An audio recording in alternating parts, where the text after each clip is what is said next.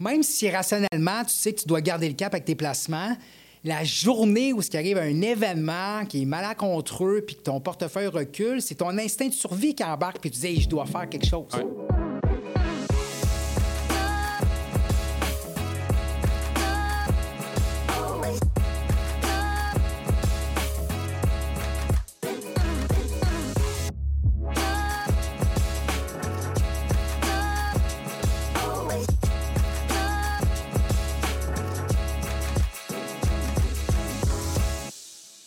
Bonjour tout le monde, mon nom est Hugo Labrec, j'espère que vous allez bien. Bienvenue à un nouvel épisode du podcast Outside the Box, culture financière. Aujourd'hui, mon invité Michel Villa. Comment ça va, Michel? Ça va très bien, Hugo. Merci beaucoup de m'avoir invité pour une deuxième fois. Ben, ça me fait vraiment plaisir. Je ne sais pas si on va utiliser. Tu as fait un intro aussi pour le deuxième épisode pour moi. Tu as mentionné que T'es mon premier invité, j'avais pas trop d'amis.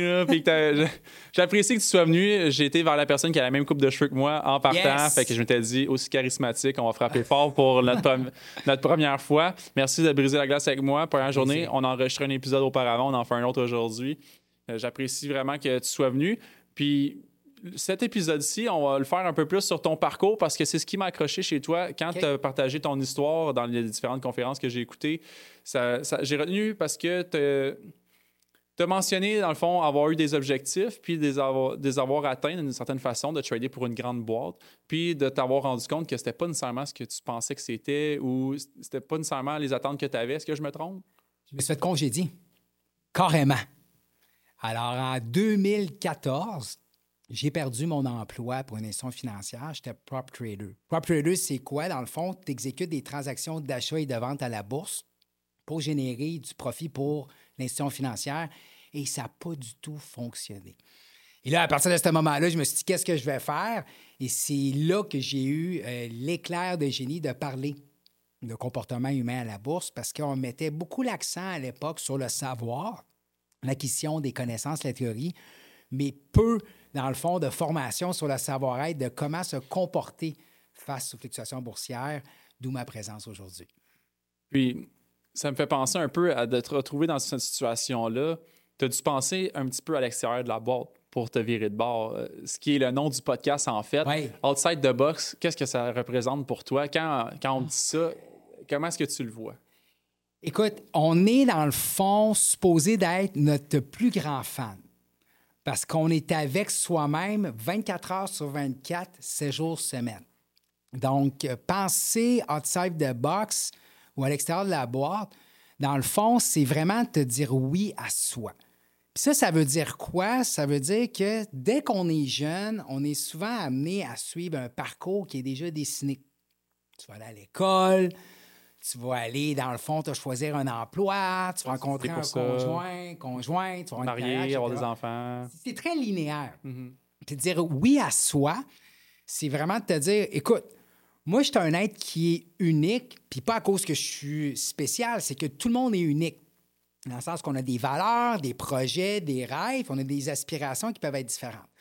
Donc, pourquoi je te parle de ça? C'est qu'à l'âge de 20 ans, j'ai tout lâché au niveau de mes rêves que je voulais à l'époque avoir au niveau euh, plus carrière, dans le sens que j'ai lâché l'école pour devenir copropriétaire d'un bar. J'ai fait ça pendant quatre ans. Et ça, c'était vraiment un objectif de dire oui à soi. C'est quelque chose que j'avais envie de faire, de sortir de ma zone de confort, de sortir de la boîte. Mais à l'époque, c'était pas nécessairement une décision que tout le monde acceptait ou les gens donnaient des conseils de dire écoute, c'est une bonne idée.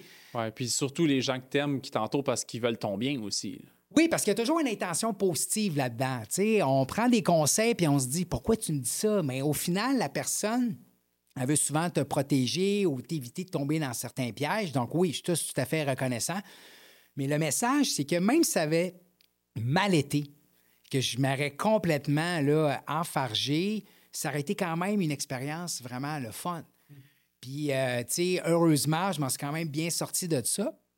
Puis, j'ai rencontré des personnes extraordinaires, mais surtout, j'ai grandi. Et là, je me suis dit, oui, je me suis dit oui à moi-même. C'était un peu là, mon mantra ou mon créneau que je me suis donné tout le reste de ma vie dans mes décisions. Oui, je suis d'accord avec ça. Si tu me permets, j'ai surligné à quelque part dans le livre où est-ce que tu en parles de ça. Il faudrait que tu me laisses euh, quelques minutes ou secondes pour le retrouver. Mais tu en parles de ça, ou est-ce que, en fait, là, ce, qui, ce qui te satisfait, c'est d'avoir respecté tes valeurs durant le processus, dans le fond, tes objectifs de valeur. J'aimerais ça le retrouver pour le lire dans tes mots à toi. Parce que quand tu parles de valeur, dans le fond, c'est d'être cohérent avec toi-même. C'est de te coucher le soir puis de dire est-ce que j'ai bonne conscience? Est-ce que je me sens bien par rapport à mes décisions? Puis les valeurs te servent de guide dans le futur aussi. Quand tu arrives pour prendre une décision, c'est vraiment une bonne place pour te dire est-ce que ça correspond, oui ou non, à tes valeurs?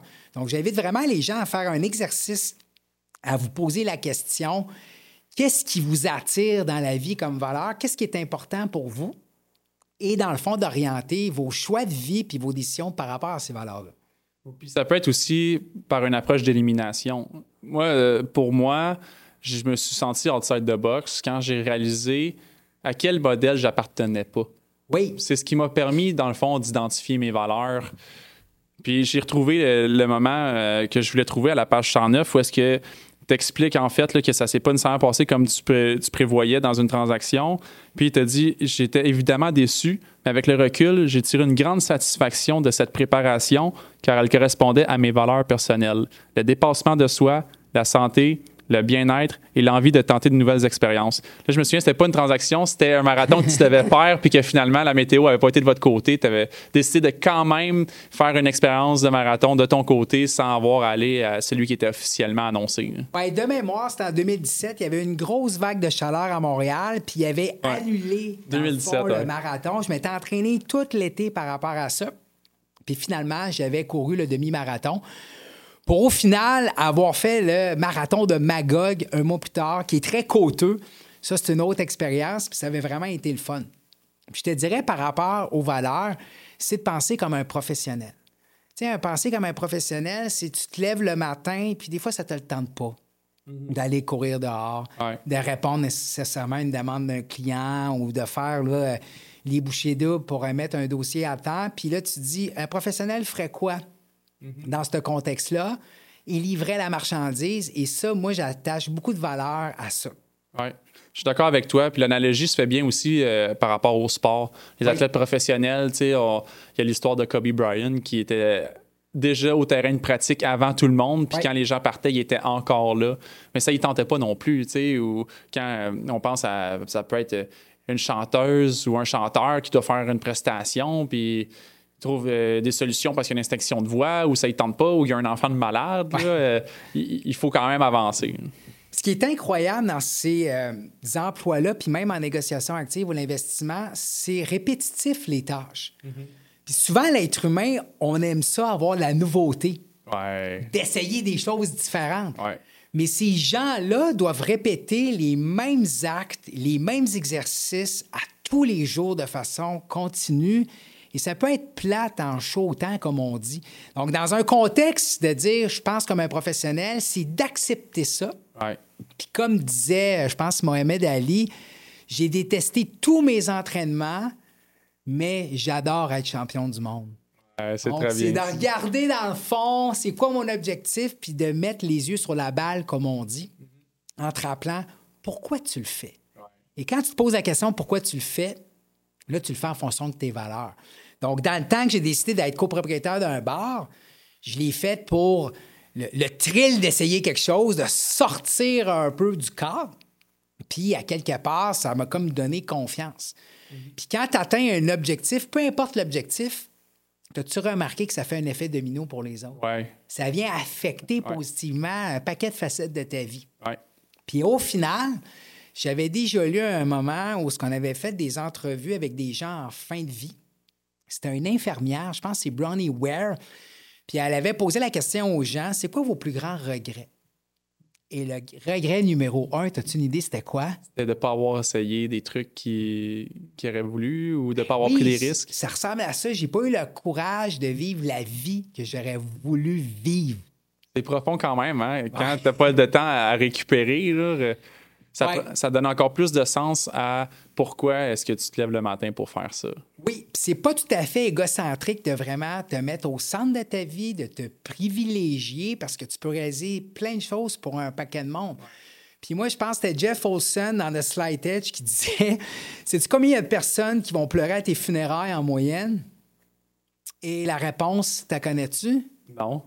Quatre. Wow. En moyenne, là. Wow. Donc, au final, quand tu te poses une question de dire Ah, c'est une bonne idée que j'ai, euh, les gens vont aimer ça, je vais avoir l'approbation sociale, casse-toi pas la tête. Ben, peut-être aussi dans l'approbation sociale, on cherche la validation aussi. C'est un peu, euh, tu sais, moi, je, je prends des décisions par moi-même quand je fais des grandes décisions d'entreprise comme une acquisition ou quelque chose comme ça. J'ai pas euh, de rôle euh, masculin. J'ai grandi avec ma mère monoparentale. Des fois, je me rends compte qu'on dirait que je recherche un peu la- cette validation-là. Mon instinct, mon intuition, je le sais, c'est quoi ma décision que je dois prendre, mais on dirait que je vais aller vers les gens que j'ai confiance pour demander leur validation. tu sais. Puis quand on a, on a fait le logo du podcast, là, j'avais neuf logos différents. J'ai demandé à plein de gens lequel qu'ils préféraient, mais j'ai juste écouté ceux qui disaient le même que moi. Ah, ça s'appelle le biais de confirmation. euh, exact. Le biais de confirmation, c'est qu'on s'attarde à l'information qui vient confirmer, dans le fond, ce qu'on recherche. Donc, quand les gens ils ont dit Ah, moi, j'ai fait mes devoirs, j'ai lu des rapports de recherche, mais est-ce que tu as lu, dans le fond, toute personne qui adhère à ta philosophie de pensée? Donc, le fait que tu as parlé de ça, c'est excellent. Moi aussi, d'ailleurs. ouais, hein? Mais depuis qu'on est tout petit, on a besoin d'aide des autres. Ouais. Hein, L'être humain est un animal social. Oui, on a besoin de relations interpersonnelles, mais on a besoin d'aide. Tu sais, Dès que tu sors du, euh, du ventre de ta mère, tu as besoin de tes parents pour te nourrir, etc. Mais après ça, tu as besoin de professeurs, tu as besoin d'amis, tout ça. Donc, on est constamment dans un contexte où on est positionné avec d'autres gens, puis on a besoin d'aide. Puis, tu sais, on parlait dans le premier épisode de l'importance de la chance. Donc, pour ceux et celles qui disent Ah non, moi, j'ai pas eu besoin de chance, fais l'exercice suivant. Tu sais, si tu gagnes un prix pour ta contribution que tu as faite dans une industrie ou juste pour ta belle carrière, qu'est-ce que tu vas faire quand tu vas être sur la scène de ramasser ton prix? Tu vas, rama- tu vas remercier les gens qui t'ont aidé. Exact. Tout le monde a un coup de main à quelque part, que ce soit le contexte économique, Ouais. la personne qui te réfère, même le fait que L'environnement. je- ouais, le fait que je t'ai invité à ton euh, balado, là, c'est sûr que je deviens une rockstar demain matin. là. C'est sûr, en fait, euh, c'était ça ou c'était rien, en fait. C'était ça l'entente. Donc, euh, vous, vous pouvez vous abonner, laisser vos opinions en commentaire, allez suivre Michel, puis vous procurer son livre Pile et Face que je recommande. Je le plug pour une deuxième fois Ah, dans un autre épisode. gentil, je l'ai vraiment apprécié, il se lit super bien. Surtout, euh, moi, je lis souvent en anglais, puis de lire un ouvrage en français d'ici, je pense que ça vaut vraiment la peine de le faire.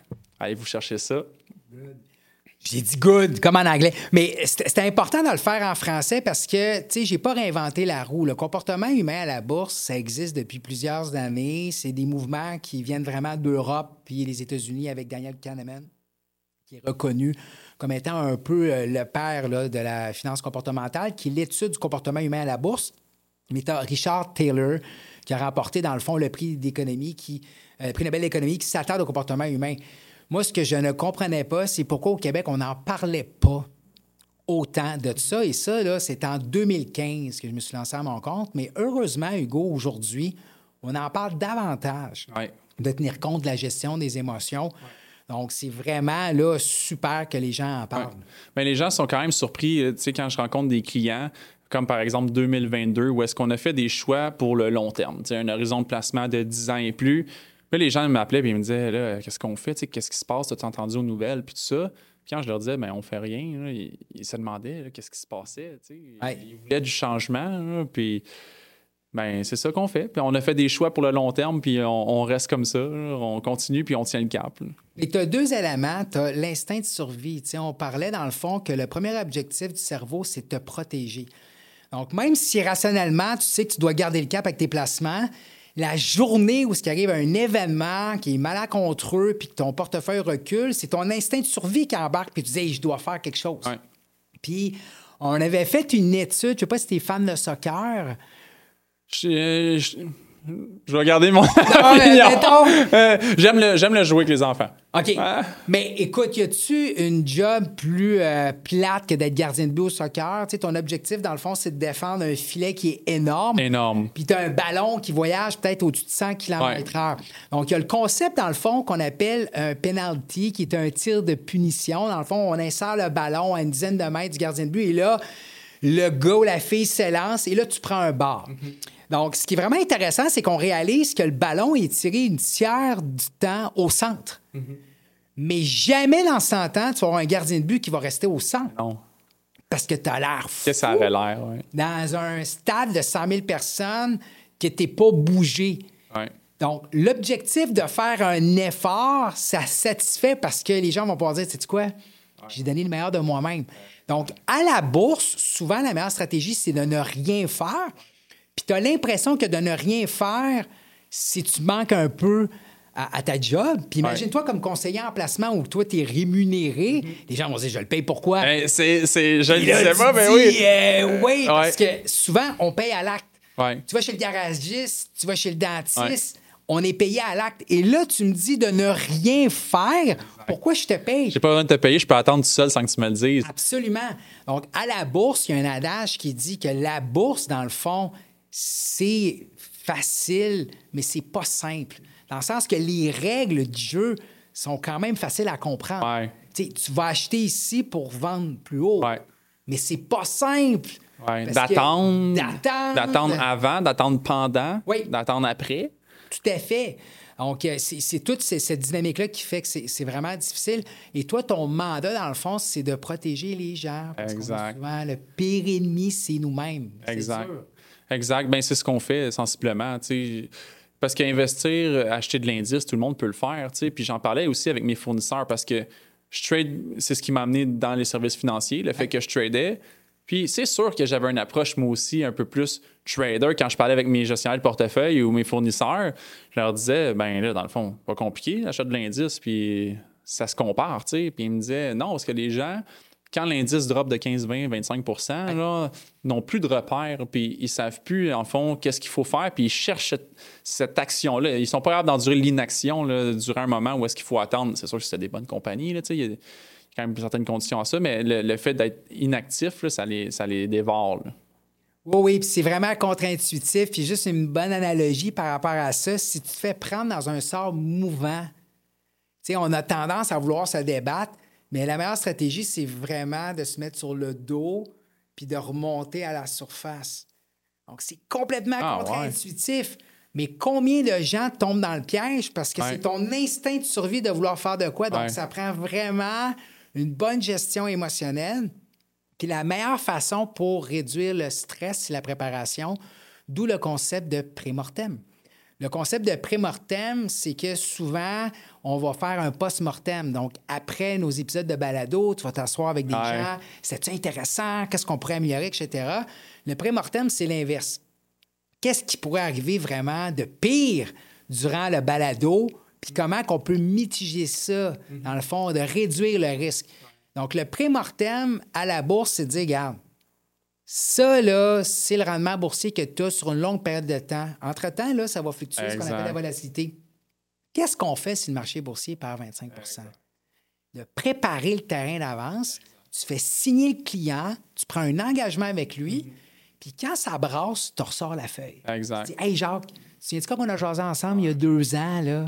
Ouais. Je te parlais que ça serait volatile. Qu'est-ce qu'on ferait? Voici le plan d'action. Donc là, le client, il y a une certaine distance psychologique parce Ouais. qu'il n'y a rien de pire que d'avoir nez dedans. Ouais. Puis de dire, gars, Jacques, c'est toi qui as signé ça il y a deux ans, tu étais d'accord avec ça. Y a-tu des éléments qui ont changé dans ta vie? Et là, on n'est plus enclin à, adopter le plan de match. Oui, puis on la voit la différence. Moi, j'aime. Dans la mesure du possible, je dis à tout le monde, je veux leur parler à chaque année. J'appelle tout le monde à chaque année, faire euh, un petit update, comment ça va, puis euh, une petite mise à jour. Puis il y en a qui l'ont jamais regardé, puis qui me disaient Ben, Tu m'as dit que c'était pour le long terme, tu m'as dit que ça allait faire Ouais. ça. Dans le fond, j'ai pas besoin de le regarder puis de t'appeler, tu sais. Fait que, comme tu disais, dans le pré-mortem, de l'établir au départ, ça aide à gérer les attentes, puis ça permet d'avoir un, un meilleur processus. euh, Le pendant, là, Ouais. il est plus facile à attendre, mais pour garder quand même un petit peu d'action, on les rappelle, puis on prend un café avec eux là, pour prendre de leurs nouvelles, là, pour quand même rester présent. Bien, tu as ça, puis dans le fond, c'est rassurant de recevoir un appel. Puis, tu sais, au final, on peut prendre, on peut pas prendre pour acquis que le client qui t'appelle pas, il aimerait pas ça que tu l'appelles. Exact. Ouais. Le fait que tu l'appelles, tu es dans un mode que j'appelle offensif. Moi, je me dis toujours, dès que le téléphone sonne, tu es déjà dans le trouble. À moins qu'il arrive un événement, tout le monde appelle en même temps. Ouais. Mais au final, tu es plus dans un mode prévention que de Ouais. guérison. Si j'arrive chez le médecin et j'ai déjà des symptômes, je suis plus dans le trouble que si je vais juste en mode prévention. Donc, juste le fait que tu appelles, la personne elle va dire Ah, il est fin, il m'a appelé, il pense à moi, puis en passant, je vais lui parler de telle affaire. Puis en plus, pour un conseiller en placement, ça te permet aussi de développer, que ce soit la relation, mais aussi. Des liens, des réseaux, références. Les liens, les référencements, etc. Ouais. Donc, euh, très bonne. Oui, puis, puis c'est ce qui m'a aussi intéressé. On, on fit parce que tu aimes le comportement humain, tu aimes les humains. Moi aussi, j'aime les humains parce que c'est grâce à tous les gens qui sont autour de moi depuis que. Je t'avais parlé un peu plus tôt dans mon parcours à 12 ans. Je me cherchais un emploi, puis j'étais trop jeune pour travailler. Oui. Il y a un de mes amis qui m'a dit ben, Mes parents une compagnie de déménagement, ça te tente, c'est rough, mais tu peux le faire. Fait que je me suis en allé déménageur avec eux. Puis là, il y a des gens là-bas qui m'ont dit Hey, mais t'es bon, tu devrais essayer de faire ça, ça. Fait que là, je me suis ramassé sur une autre équipe. Puis après ça, euh, je me suis trouvé un autre emploi. Puis à chaque fois que les gens m'apportaient des points positifs ou intéressants ou des nouvelles opportunités, j'avais le goût de les saisir, puis me connais un petit peu plus sur ces gens-là. Je posais des questions, je leur demandais comment ils faisaient. Après ça, j'ai travaillé dans un restaurant, j'étais au McDo. Dans le fond, euh, j'étais cuisinier au McDo, puis un de mes amis était serveur à Casa Grecque. Je- Mais il y avait un gros gap là, entre son rythme de vie et le mien, là, Ouais. parce que lui, il était serveur, il avait des pourboires. là. Puis il m'a dit ben, Tu travailles dans un restaurant de pourboires. tu sais. Fait que j'ai gravité autour de ça. Puis c'est un peu tout le temps comme ça. euh, tous les gens qui t'entourent t'amènent quelque chose, puis ça te permet d'avancer. Puis outside the box, si je peux dire, là, en, en te respectant toi et non le statu quo ou la boîte. Là. Ben, bravo à toi parce que il y avait Richard Wiseman qui a écrit un livre qui s'appelle The Lock Factor qui s'est attardé. C'est quoi la différence entre les personnes qui se considèrent chanceuses versus les personnes qui se considèrent malchanceuses? Puis ce qui est vraiment intéressant, c'est qu'au final, on réalisait que les deux groupes de personnes avaient sensiblement les mêmes opportunités. Ouais. Ce qui faisait la différence, c'est qu'un groupe de gens les prenait, ces opportunités-là. Donc, Ouais. Le fait que toi, tu es allé de l'avant, puis tu as été curieux, puis tu as été capable de te sortir de ta zone Ouais. de confort en y allant de l'avant pour te développer, bien bravo. C'est un peu ça le message qu'on veut lancer. Ouais. C'est que des opportunités, il y en a, mais si tu te promènes les yeux à terre avec une calotte puis des lunettes, tu t'ouvres pas aux autres, tu peux pas le voir. Ouais.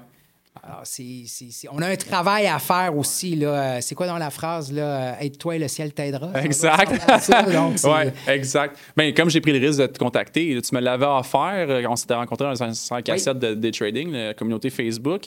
Mais tu sais, c'est un peu comme quand on voit quelqu'un, on dit Hey, on s'appelle puis on Ouais, va manger, hein? On fait de quoi? Tu sais, fait que c'est de se dire, ben, Michel, il y a quelque chose à dire. Je crois que les gens devraient l'entendre. Les gens méritent à te connaître. Je vais prendre la chance de lui demander. Puis s'il Ouais. accepte, ben, je vais avoir saisi l'opportunité. Puis dans le cas où est-ce qu'il peut pas, ben, j'aurais demandé. Puis je me poserai pas tout le temps la question de hey, je t'avais demandé à Michel, serais-tu venu? Tu sais?